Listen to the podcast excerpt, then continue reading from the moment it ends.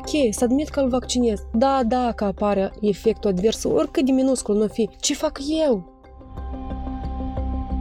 Cu această întrebare se frământă Cristina încă din momentul în care s-a anunțat că vaccinarea anticovid a copiilor mai mari de 12 ani este permisă în Republica Moldova. Ea este mama a trei copii și vrea să-i protejeze de orice pericol, vrea să-i apere de un virus agresiv și imprevizibil, dar se întreabă dacă nu cumva le-ar face rău vaccinându-i. Probleme de paralizie cerebrală, probleme cu motorica și, nu în ultimul rând, problemele de inimă cardiace. Aceste informații, răspândite în comunitățile de părinți de la noi, au ajuns și la Cristina. Au ele o doză de adevăr sau sunt doar zvonuri? Ce și pe cine să creadă? Cristina nu știe. Am mers împreună să căutăm răspunsuri la aceste întrebări, iar astăzi vă voi povesti cum a fost acest drum și la ce concluzie a ajuns Cristina la capătul lui. Bună ziua tuturor! Sunt Sorina Obreja și vă prezint podcastul Anticorp la Fals. Ne facem drum prin mormanele de informații și cunoaștem istoria adevărate, ca să învățăm să alegem ce să credem ca să ne păzim de falsuri.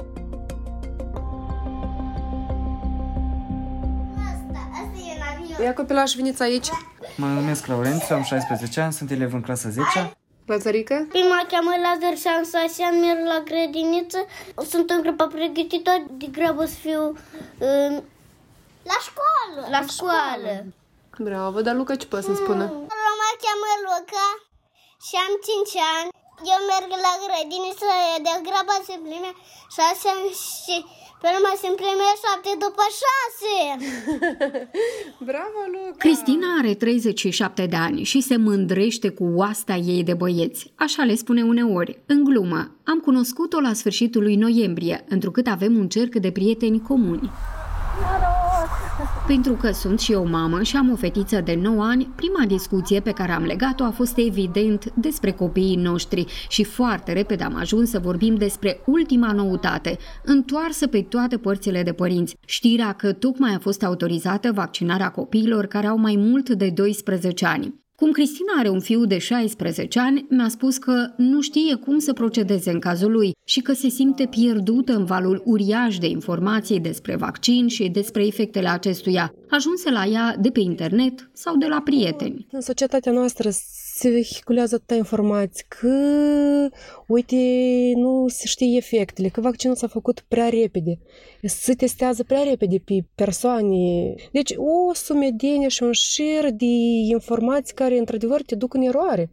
Mi-a povestit că și ea și soțul său s-au vaccinat împotriva coronavirusului. Deși au stat mult în dubiu, au decis să facă asta în toamnă, la început de septembrie. A fost ziua de 27 septembrie, am fost la biserică, după biserică am mers la medic pentru niște investigații. Ieșind de la medic, soțul meu îmi zice, tu cum dorești, dar eu mă vaccinez. Anume în momentul când deja s-a semnat actul și trebuie să mergem în sală să ne spună vaccinul, chiar m-am oprit câteva minute și am zis că da, poate mai zăbovesc. Dar dacă astăzi mă infectez cu COVID, ce fac mâine? Lucrurile au decurs apoi bine. Nici Cristina, nici soțul său nu au pățit nimic după vaccin, doar li s-a luat o piatră de pe inimă. Dar în scurt timp, ambii au ajuns în fața unei decizii și mai greu de luat. Tu când ai auzit că în Republica Moldova pot fi vaccinați copiii de peste 12 ani, inclusiv copilul tău care are 16 ani, care a fost prima ta reacție? La ce te-ai gândit în acel moment?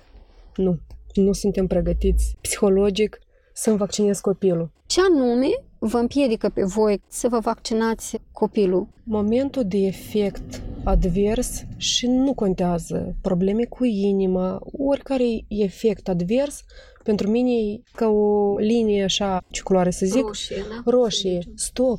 Noi nu știm. Ok, să admit că îl vaccinez. Da, da, că apare efectul advers, oricât de minuscul nu fi. Ce fac eu? Dar poate mai așteptăm. Care sunt complicațiile de care te temi tu cel mai mult? Uite, ai aflat că ce poate să provoace vaccinul? Probleme de paralizie cerebrală, probleme cu motorica și, nu în ultimul rând, problemele de inimă. Aceste posibile efecte adverse despre care vorbește Cristina sunt un subiect de dezbatere aprinsă între părinții din Moldova. Într-un sondaj pe care l-am realizat la această temă într-un grup de pe Facebook, care este cea mai mare comunitate online de mame, cu peste 70.000 de membre, am constatat că anume aceste teorii sunt pe larg vehiculate. În postare, l-am rugat pe femei să argumenteze de ce sunt pro sau contra vaccinării copiilor lor, iar cele mai multe dintre ele au invocat efectele adverse ca fiind îngrijorarea numărul 1, dar și faptul că nu vor să se facă experimente pe seama copiilor lor. Sursele invocate sunt neclare, iar dovezile pe care le aduc vin în mare parte din auzite. Din șer în șer, informațiile ajung sub ochii multora, fără ca cineva să și se pare argumentat ce e cu adevărat de cântărit în decizia de a vaccina copilul și ce e informație falsă, fără niciun fundament științific, răspândită din teamă. Dar să revenim la Cristina. Dar Dacă ți-ar răspunde cineva la toate aceste întrebări uh, pe care ți le-ai pus, până la urmă tu ai fi de acord să-ți vaccinezi copilul ca să-l protejezi de boală? Chiar dacă mi-ar însufla 99,99%, oricum aș sta încă la dubii. Să admitem că sunt pregătit să-l duc azi să vaccineze. Dar cine mie îmi garantează că copilul meu nu va avea reacții adverse. Da, dar pe de altă parte, cine garantează că dacă se îmbolnăvește de COVID, nu suferă de o nu formă suferă, Exact, exact. De suntem între două tabere în care chiar, uh, dar mai mult sunt pregătit pentru aceea că nu gata ca el mâine să fie vaccinat. Da. Ai fi de acord ca împreună să mergem, de exemplu, la un medic pediatru care să ne răspundă la aceste întrebări? De ce nu? Sunt întrebări care mă frământă și chiar pe lucruri dureroase, pentru că nu da, Doamne, băiatul meu să ia acest virus și să suporte o formă mai severă și să-mi pară rău că mai bine îl vaccinam. Așadar am constatat împreună cu Cristina că suntem în fața unei mari dileme și am decis să mergem împreună la un pediatru care să ne ajute să punem deoparte îngrijorările reale de cele neîntemeiate. Am programat vizita, dar până una alta discuțiile noastre s-au concentrat în jurul unui comentariu, peste care am dat ambele în același grup al mamelor de pe Facebook. E vorba de o femeie care spunea că și-a vaccinat copiii, unul de 13 și altul de 16 ani, încă acum jumătate de an în România. Elena, da? Îmi pare bine să vă cunosc. Ne-a mirat nu decizia ei, ci siguranța cu care ea vorbea despre asta, așa că am decis să o invităm la o discuție. I-am scris, a acceptat și ne-am văzut într-o cafenea, unde ea a venit împreună cu fiul său mai mare, Cristian, care, la fel ca și fiul Cristinei, are 16 ani. Mie îmi spune Elena, sunt și eu mama a trei băieți. Uite câte aveți în comun. Da, da. Elena ne-a povestit că primul dintre fiii săi care a fost vaccinat a fost Cristian și că el a insistat să fie imunizat, așa că a mers la un centru de vaccinare din România, odată cu tatăl său, la sfârșitul lunii aprilie. Dar noi am discutat în familie că eu fiind însărcinat să mă protejez eu și Cristi totodată a venit și el că el deja tu la școală ce observai acolo?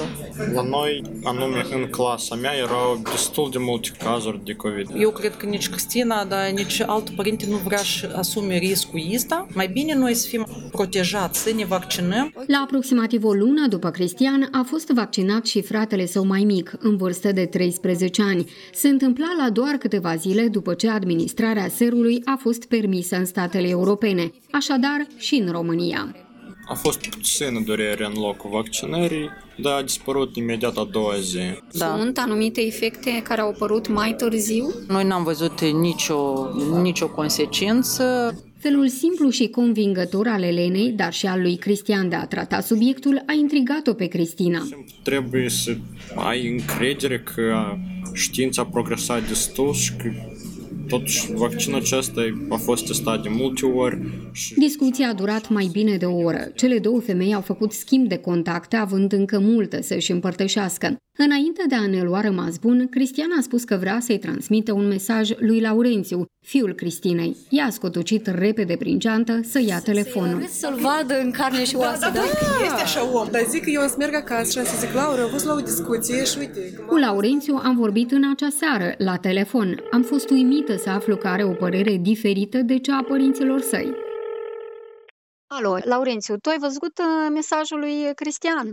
Da, am văzut mesajul Cristian. Ți l-a arătat uh, mama acum seara, desigur. da? Mi-a plăcut ce a zis Cristian în uh, acel mesaj place că încurajează lumea să se vaccineze. Pot să zic că sunt de acord cu el. Chiar uh, doresc ca majoritatea persoanelor să se vaccineze pentru a scăpa de această pandemie. Chiar și bunicii mei sunt vaccinați și sunt fericit pentru ei pentru că au reușit să facă acest pas fără a le fi frică. Dacă toți ne-am vaccinat și am uh, trece peste acest, uh, această boală, ne va fi nou mai bine și ne vom putea reîntoarce la zilele dinainte, cum erau mhm. înainte să umblăm pe magazin fără măști, prin transport. O să încerc eu să fac tot posibil să-mi convic părinții să mergem să mă vaccinez. Mulțumesc tare mult pentru această discuție, Laurențiu. Cu plăcere. O seară bună îți doresc, pa! La fel, seară bună! Da, Sorina? Alo. Cristina, tu ai auzit discuția? Nu. Cum Eu am zis ușa că zic să nu-l nu sfârșicească mult mai... A. Laurențiu a zis că este de acord să se vaccineze. Da, eu știu că el și mai înainte zicea că ar trebui ca noi toți să ne vaccinăm ca să scăpăm odată de tot asta și să revenim la ce-a fost, mm-hmm. adică e problema că nu se mai pot distra cum să s-a distrat până la pandemie. Dar frica o duc eu și taixul. Următoarea mea întâlnire cu Cristina a fost la pediatru. Birou 22 la doamna Vișnevski, vrem să vă... Am intrat ambele în birou. Ziua, doamna Vișnevski. Eu sunt uh, Sorina Obreja, ea este Cristina. Cristina, Cristina cu emoții și cu toate întrebările puse pe foaie, ca nu cumva să uite ceva. Orice detaliu este esențial pentru ea înainte de a lua o decizie atât de importantă. Aici, eu am preferat mai mult să asist, așa încât ea să întrebe tot ce o preocupă. Adică nu am o siguranță că, iată, după ce va fi vaccinat, copilașul nu va avea careva reacții adverse. Deci, Trebuie să fiți sigur că el este protejat. Noi suntem în plină pandemie. Liliana Vișnevski-Rusnac este medic pediatru pneumolog și activează la un spital internațional privat din Chișinău. De când în Moldova s-a permis vaccinarea copiilor, ușa cabinetului său a fost deschisă de multe mame, indecise, ca și Cristina, așa că doctorul a și anticipat o serie din îngrijorările ei. Sunt discuții despre probabilitatea de a face miocardită la adolescenți. Da, au fost înregistrate puține cazuri. Situația este că reacția de miocardită după vaccină se întâmplă de 30 de ori mai rar decât după trecerea prin boală propriu-zis. Noi preferăm să comparăm uh, vaccinarea cu traversarea străzii. Atunci când traversăm straza la culoare verde semaforului, există un oarecare risc că o să încalce o mașină regulamentul și o să avem un accident. Atunci când traversăm la roșu, este clar că riscul este de câteva ori mai mare. La verde este vaccinul, și la roșu, la roșu este, este boala. Deci dacă ne asumăm riscul să trecem prin boală, decizia ne aparține. Domnul doctor, cum am putea noi să preîntâmpinăm asemenea situații? Iată, în caz că mergem, da, ne-am hotărât, mergem să ne vaccinăm, dar... Una din puținele reacții adverse ar fi semnele de miocardită. Statistica spune că se întâmplă destul de rar, excepțional, dar se întâmplă după a doua doză mai mult la copii sau la băieți, în special la băieți, în vârsta de la 16 la 29. De obicei la 3-4 zi după a doua doză. Cazuri de decese zero, 76% din cazurile înregistrate, acolo unde au fost înregistrate, au fost forme ușoare, care n-au necesitat nicio adresare la doctor, n-au necesitat administrare de careva medicamente sau analize. Șocul anafilactic. Șocul anafilactic... Nu putem la fel să preîntâmpinăm Să preîntâmpinăm nicicum. Orice instituție abilitată să administreze orice tip de vaccin, nu doar vaccinul anti-COVID, este pregătit pentru a interveni în caz de dezvoltare a unui șoc anafilactic la orice ce. Copilul poate să facă șoc anafilactic la paracetamol, la ibuprofen, la un terci care conține urme de alune sau urme de aluninuci. Întotdeauna suntem în riscul de a reacționa un copil sau altul cu reacție anafilactică. Atunci când administrăm vaccinele, de regulă, asistenta medicală sau doctorul care participă la imunizarea pacientului recomandă în următoarele 15-20 de minute să nu se plece foarte departe de instituția medicală, fiindcă șocul anafilactic sau reacția anafilactică, mai bine zis, se întâmplă în, în timpul imediat după administrare și orice cabinet este dotat cu tot ce este necesar pentru a interveni respectiv riscul pentru viață și sănătate este zero. Iată se vehiculează că totuși copiii în urma vaccinării cu COVID pot să dezvolte probleme de paralizie cerebrală. Eu n-am găsit așa date. Motoric. Nu. Date despre paralizie musculară sau paralizie cerebrală nu sunt. Deci asta sunt zvonuri Cristina i-a comunicat medicului că cele mai mari îndoieli ale sale vin din faptul că ea consideră că vaccinul a fost elaborat prea repede și că nu au fost testate generații întregi. Ce aveți în vedere dumneavoastră prin rapid? celelalte vaccinuri au fost elaborate în cât timp. Iată, noi vehiculăm cu informație auzit acolo, auzit acolo, nu ne documentăm. Nu este primul vaccin care a fost elaborat în șase luni, deloc nu este primul. Și în 2009 a fost epidemie de gripă și vaccinul pentru gripa din 2009 a fost elaborat în șase luni. A fost uh, epidemia de uh, virusul Zika în Africa. Vaccinul a fost elaborat în șase luni jumătate și noi acum avem un vaccin care a fost elaborat în, în jur de 6-9 luni, dar e o situație de pandemie și eforturile globale și implicarea uh, financiară globală au dus la posibilitatea ca el să fie elaborat repede. Nu este atât de nou precum noi ne pare și nu este tot nou în vaccinul propriu-zis. Un tip din vaccinurile anticovid sunt pe baza la vaccinul ROR, care funcționează din 1960. Vă dați seama ce istorie el are. Și aici s-a schimbat doar componența virală, nu este rujeolă urion rubelul, dar doar este un fragment al uh, virusului SARS-CoV-2. Deloc nu atât de repede cum noi interpretăm, iar eu am cerut un răspuns pentru părinții care cred că este inutil să vaccineze copiii împotriva COVID, considerând că dacă nu au boli cronice, vor trece oricum ușor de boală. Din fericire, majoritatea copiilor fac uh, boală ușor, dar din păcate unii din ei fac și forme severe mai mult cei cu boli cronice, cu diabet, cu hipertensiune, cu obezitate, dar în același timp nu putem să spunem categoric că copiii nu decedează. Decedează și în Moldova au fost înregistrate cazuri de deces. De la începutul pandemiei au decedat 5 copii, de la 1 la 5 ani un copil și de la 10 la 19 ani 4 decese. Adolescenții fac formele cele mai urâte, în special acum vorbim despre varianta Delta. Delta afectează mai agresiv copiii până la un an și adolescenții. Știm foarte bine despre sindromul care agravează evoluția bolii, în special în populație pediatrică, despre sindromul de uh, inflamație multisistemică. Copiii după forme ușoare, la 4-6 săptămâni revine la doctor cu o febră care durează 5-7 zile, cu durere de cap foarte agresivă, cu durere musculară, articulară, cu dispnee, cu durere în mânuța stângă, care vorbește despre afectarea miocardului. Adică despre modificările la nivel de ADN, medicul ne-a explicat că teoria, una falsă de altfel, vine dintr-o banală confuzie confuzie a literelor. Cumva sună similar ARN și ADN, dar asta sunt uh, două componente foarte diferite. Vaccinurile niciodată nu se pot implica în structura ADN umană. Vaccinul acționează preponderent la nivelul de administrare, în zona uh, mâinii sus, în zona, în zona mușchiului deltoid și se elimină sau se descompune ARN-ul din componenta vaccinului în 72 de ore respectiv probabilitatea sau uh, șansa să se implice în structura ADN-ului uman absolut zero. Dar la nivel hormonal? Nici atât. Dacă asta v-ar convinge, eu am o fică de 17 ani, în vară, principial, am mers în România și am vaccinat-o acolo, fiindcă aici încă nu era nici la dorință, nu era posibil. Și am făcut ambele doze, așa că atunci când o să meargă în septembrie la școală, să fie copil protejat, fără riscul de a mai face boală. Și fica dumneavoastră a avut careva efecte adverse? După a doua doză a avut frisoane în prima noapte, da, a fost febră, a fost frisoane, s-a administrat ibuprofen și gata.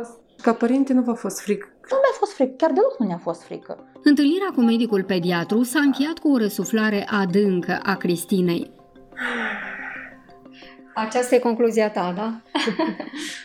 și cu alte câteva concluzii clare. Prima, că vaccinul anticovid administrat la copii poate provoca miocardită în cazuri foarte rare, dar că riscul de miocardită este de 30 de ori mai mare dacă acesta se îmbolnăvește de coronavirus. A doua, un alt risc teoretic este reacția anafilactică, doar că și în cazul în care copilul ar avea o alergie încă nedetectată de părinți la o substanță din compoziția vaccinului, ar apărea în primul sfert de oră, când este încă sub supraveghere medicală. Și a treia, toate celelalte îngrijorări, cum ar fi paralizie, modificări la nivel de ADN sau hormonale, sunt doar zvonuri și informații false. Și cel mai important, vaccinul protejează de formele grave ale virusului, care pot apărea și la copii fără boli cronice sau alte afecțiuni. Știi că eu am, după această discuție, mai multe argumente pro-vaccinare decât aveam înainte ca să intru în cabinetul doamnei.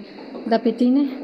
Parcă 50 la 50. Dacă inițial eram 70 la 30, am convenit că ne vom ține la curent. Cristina era mulțumită că am făcut împreună acest drum și a înțeles că nu ne facem decât probleme în plus, crezând orice zvon. Cu toții trebuie să punem la îndoială informațiile care ajung la urechile noastre pe căi nesigure. În schimb, să credem ceea ce spun specialiștii, cei autorizați să ne trateze și e simplu să verificăm o informație când mergem în vizită la medicul în care avem încredere, dar și să ne informăm din sursele oficiale și canalele media transparente, despre care știm câteva lucruri simple, cine sunt oamenii din spatele lor și ce informații ne-au oferit de-a lungul anilor. În Moldova, vaccinarea copiilor decurge destul de anevoios, iar asta se întâmplă în mare parte din cauza falsurilor răspândite în societate. De când a început procesul, în jur de 4700 de copii au fost imunizați, ceea ce constituie mai puțin de 3%. Cifra celor care s-au infectat se apropie de 50 de mii, 5 cazuri încheindu-se cu deces, arată datele ANSP. Zilele trecute am sunat-o încă o dată pe Cristina să aflu ce a mai făcut între timp. Încă își pune întrebări, încă analizează și încă trăiește între cele două frici ale sale, teama de virus și teama de vaccin. Iar dacă va găsi soluția, vă voi anunța în unul din episoadele următoare. Eu sunt Sorina Obreja și vă aștept săptămâna viitoare cu o nouă istorie într-un nou episod din podcastul Anticorp la Fals. Vom face un nou drum ca să punem deoparte ce să credem și ce nu, așa încât să ne păzim de falsuri. Mulțumesc Asociației Presei Independente și Deutsche Welle Academy pentru suport. Mulțumesc Anca Simina pentru îndrumare și Ziarului de Gardă pentru platformele puse la dispoziție. Pe curând!